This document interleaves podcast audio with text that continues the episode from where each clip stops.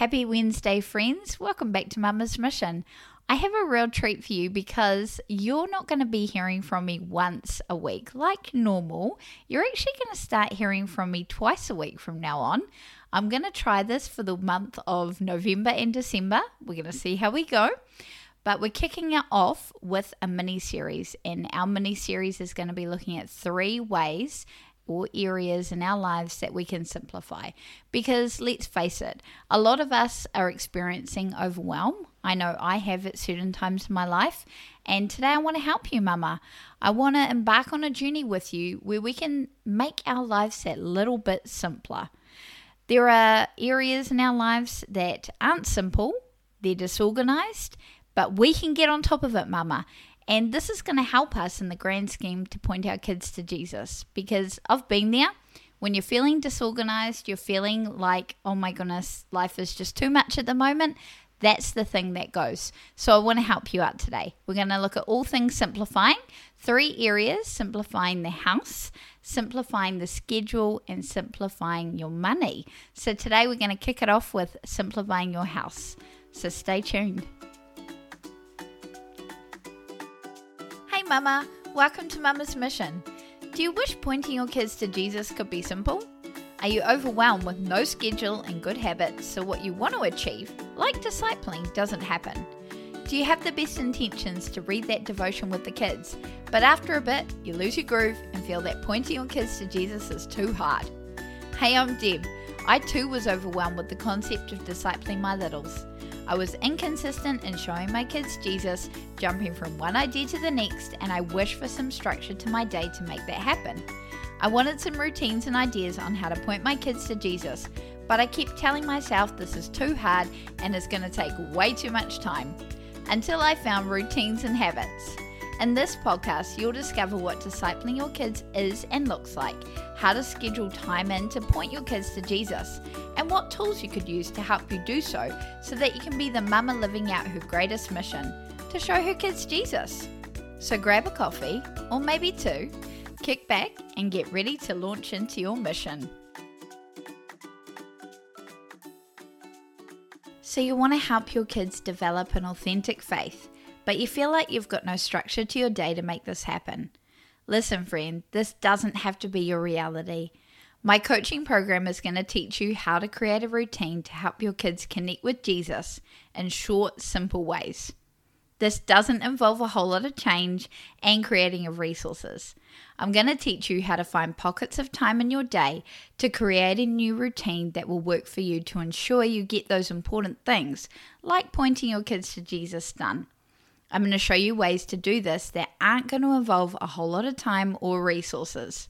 So go to bit.ly forward slash build authentic faith to book a time with me to show you how to get this done so you can start developing an authentic faith in your kids. Okay, Mama, I've got six ways that we can simplify the house. Only six. They are in no particular order, but I just want to throw six your way. So let's just not beat around the bush. The first way to simplify the home is to get rid of the clutter. I need to make it really clear to you that I live in a tiny house, so I kind of have the advantage here, but in our small space, we can't afford to have too much clutter. However, I have lived in bigger spaces before, and I don't know, clutter just makes things feel, it just doesn't help with the organization, does it? It makes you feel a little bit more flustered. So today we're going to get rid of the clutter. Have a look at your bench tops. Is there anything there that you use sometimes but doesn't need to be there? So for example, in our kitchen, we have a toaster but it lives in the cupboard because we don't use a toaster every day and that takes up precious bench space. Is there anything else that you can get rid of? Do you have an area for like all those miscellaneous pieces of paper? We have one of those. We just shove them in the cupboard cupboard in a nice little box, but everything needs to have a place. Number 2 is cull. Cull on the regular if you can. Recently we did a fridge and pantry cull where we just went through them. They were just getting a bit you know how they just get a bit scungy and not very nice and overflowing and all with stuff that you're not going to use or has gone off. So we did a cull of that. But we make sure we're regularly going through our home, getting rid of things.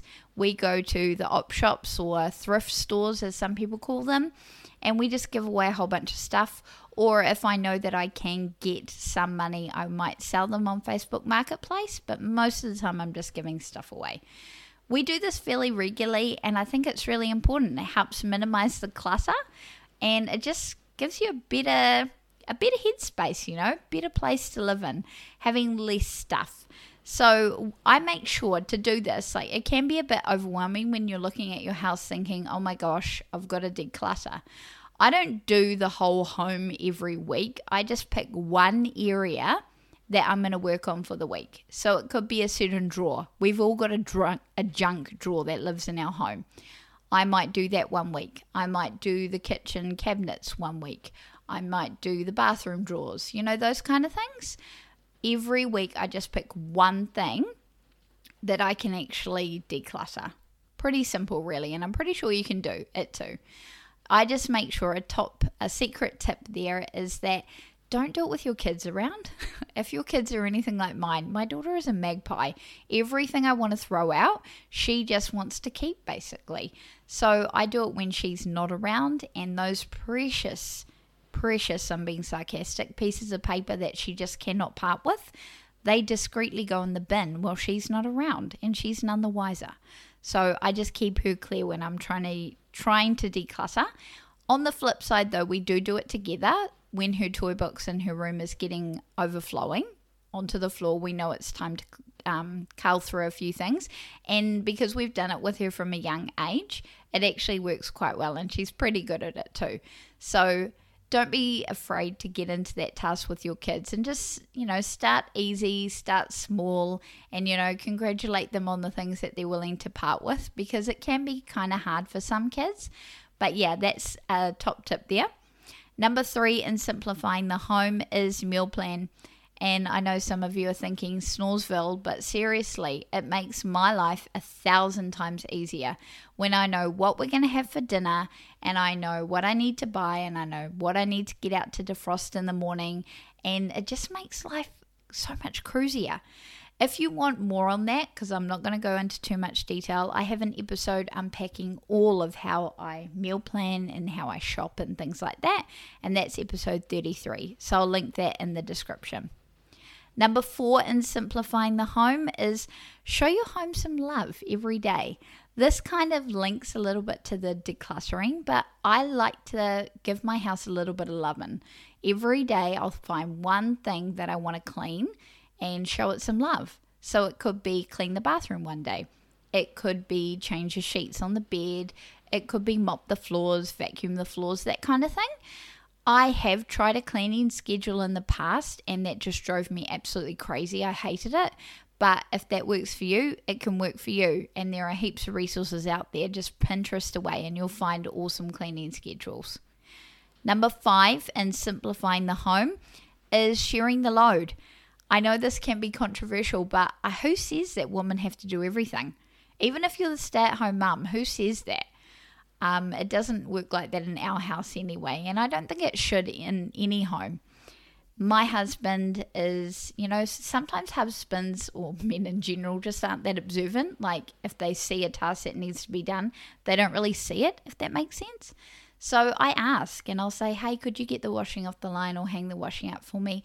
And he's absolutely fine to do that. And it's the same thing with our children, even though one is one and a half. I still expect him to help me clean up his toys before I put him down for a nap. With my daughter, she has jobs like she's emptying the dishwasher, she's putting the rubbish in the big bin, she's helping in some way, and I love that. I really, you know, we, as I keep telling her, we're part of a team, we do this together. So it doesn't mean that mum is the team and she has to do everything because that's not true. the last thing in simplifying home is working out what things your family needs to function. So, this is really important. We have figured out in our family we need a calendar. A weekly calendar is fine, but we need a calendar for my husband in particular because, it, you know, in the early stages of our marriage, I think he thought I was his PA. And he would often come to me asking me, What are we doing? What time do we have to be there? Those kind of things. And we were slipping back into old habits. So I got just a really cheap one from Kmart, got the magnetic calendar on the fridge because everyone goes there, and we have what we're doing every night for the week. And it just makes it really clear on what we're doing and no one has to ask anything, that kind of thing. So that works for us. That's key. Another key thing for us is the task chart that we have for my daughter. I shared a bit more about this on Facebook Live yesterday in our Facebook group, Teaching Your Kids About Jesus. The link is in the description. But in that, I showed the task board and it's got little images. It's magnetic. There are two columns. One column is to do, and then you just slide it over when it's done. There are 10 tasks that she needs to complete every morning before we head out the door for school. And it just makes life so much easier. I don't have to nag her all the time. She knows the expectations. It's just so easy. And now we've used this for so long, she doesn't really need to like move them into the separate columns. She just takes a brief squiz at it at the task board and she's like, oh, that's right, I've still got to make my bed or things like that. So it is awesome. If you want more about that, like to get an actual visual, because that is important at times, just go to the Facebook group Teaching Your Kids About Jesus and you can see it there. I hope that these six tips have helped you in simplifying the home in some way. We want the home to be a place of peace and rest and a pleasant place to be, really. And when there's lots of clutter and when you're not feeling organized and it's just getting all on top of you, it can be quite a stressful place to be in. And that's not what we want. You cannot, or sorry, I'm not going to say you cannot, but it is kind of tricky to point your kids to Jesus and get intentional about that when you're worried about, I've got to clean this, I've got to do this, I've got to do this. Like when your home is in a good order, and everything's flowing, it just makes the whole discipleship journey a lot easier. I find, like, you know, when I've got things that have run, those rhythms in place, when we get to the end of the day, which is usually when I like to really get intentional with discipling my daughter, that's when I've got the time. I don't have to look up and go, oh my goodness, I forgot to do that. Oh my goodness, that looks like a pigsty. I mean, sometimes, let's be real, that is the case, but not most of the time. So I'll just recap on those six six things to keep your house in order and simplify it. Number one was get rid of the clutter. Number two, cull, like get rid of stuff. Number three, meal plan. Number four, show your home some loving each day. Number five, share the load with the other members of your family. And number six, work out things your family needs to function. Mama, I pray that this blesses you. Stay tuned for the next episode, which is coming out on Friday, and that's when, when we're going to talk about simplifying your schedules. That's a really big one, actually, on how to disciple your kids and get intentional about it because we need to find those pockets of time in our day. And I'm going to show you how simplifying your schedule will allow you to do that. So until next time, thanks for listening to Mama's Mission. Thanks for listening to Mama's Mission. If you liked what you heard, please leave a review. Thanks, guys.